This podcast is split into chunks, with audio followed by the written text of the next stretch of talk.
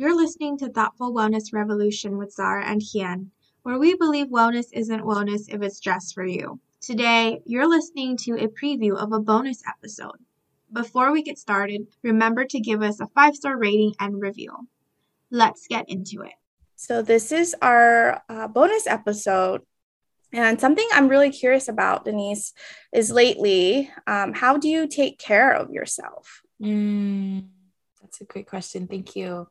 Um, so I have the privilege of working on for myself. So the ways that I take care of myself really start in the morning. I think that when I set my body up for success, it's like, well, you know, not success, when I set my body up for spaciousness, um, I find that I'm more receptive. So some of the ways that I've more recently started taking care of myself is having time, enough time in the morning to, at the very least, stretch my body a little, eat something really nourishing and and sit in my somatic practice. And whether that looks like some self massage self touch whether that's being in relationship to sensations in my body and growing capacity for discomfort because it's not always comfortable to be in my body. Sometimes i find there's like ooh, grief that's like decades old. Sometimes i find like pain or aches and um, the way I really take care of myself is by meeting them um, and, and listening to how they want to be to be acknowledged. Yeah, I find that to be a game changer. So it takes me about like an hour and a half in the mornings to do that. Um, but I know not everyone has the time like that. So, you know, even if it's five minutes, I would say like, yeah, embodiment. Mm-hmm. Yeah. Mm-hmm. And so I'm curious to know for you, uh, what what does wellness or being well mean to you? And you know, especially living in the times and with the systems. Yeah. For you, what does that mean? Oh, I think wellness to me means that I know how to feel safe. I know how to feel belonging.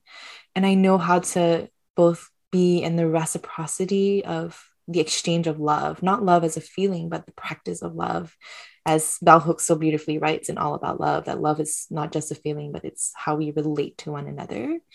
Um, so I think wellness is being able to reciprocate love through safety, through spaciousness, through belonging. Yeah. Mm-hmm.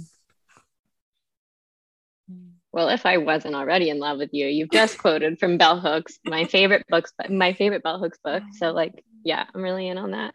Mm. Oh my God, that's so beautiful. Um, wow. Sorry, I'm reflecting deeply on that when I was going to ask you a question. Um, so I guess, do you have like hopes for 2022 and consensual culture and what you kind of hope to grow this year?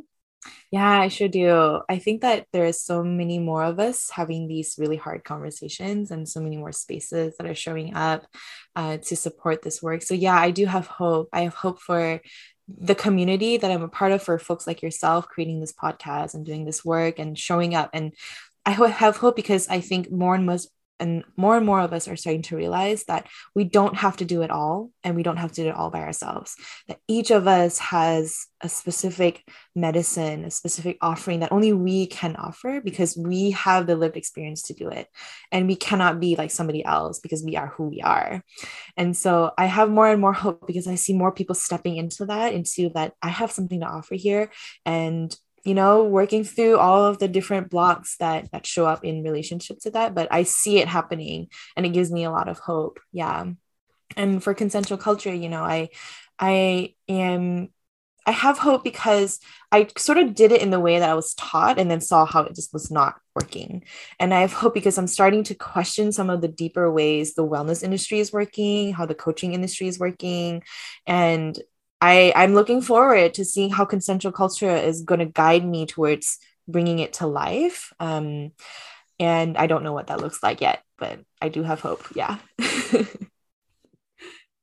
yeah, I am really uh I, you know what now i have hope and like i didn't I'll, I'll be honest and say i did not have hope when i woke up today okay but hearing you talk yeah. and all the beautiful things you shared, I now have hope. Mm. And you know what? I totally understand with, you know, the wellness industry. I mean, I think Zara and I could t- we talk a lot about the wellness mm. industry and like the coaching element in particular, yeah. how mm sometimes it's helpful and sometimes it's really not helpful. mm-hmm. Like sometimes it becomes very much like, do we really, or it's like, I always feel like if somebody has something to share with the world, it's like, yes, please do that. But does it need to be in like whatever coaching format that you were taught to do? Right. Yes. Zara, you look like you have something to say. yeah. Yeah. Yeah. Well, I, it, it's just very much like, coaching has become like a multi-level marketing scheme yes. you know what i mean? Where it's like mm-hmm. oh you go to a coach and you want to be a coach because you don't want to do your nine to five and blah blah blah. And it's like no we don't need a bunch of coaches. We need a bunch of people taking action. And if you're a coach who can help people figure out how to do that in their life then yes we like you. But if you're like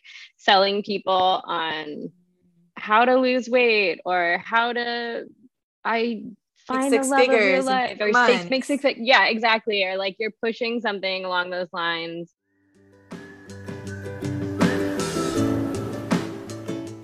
Thank you for listening to the Thoughtful Wellness Revolution podcast. For the full episode and more bonus content, you can go to thoughtfulwellnessrevolution.substack.com and subscribe for only $5 a month.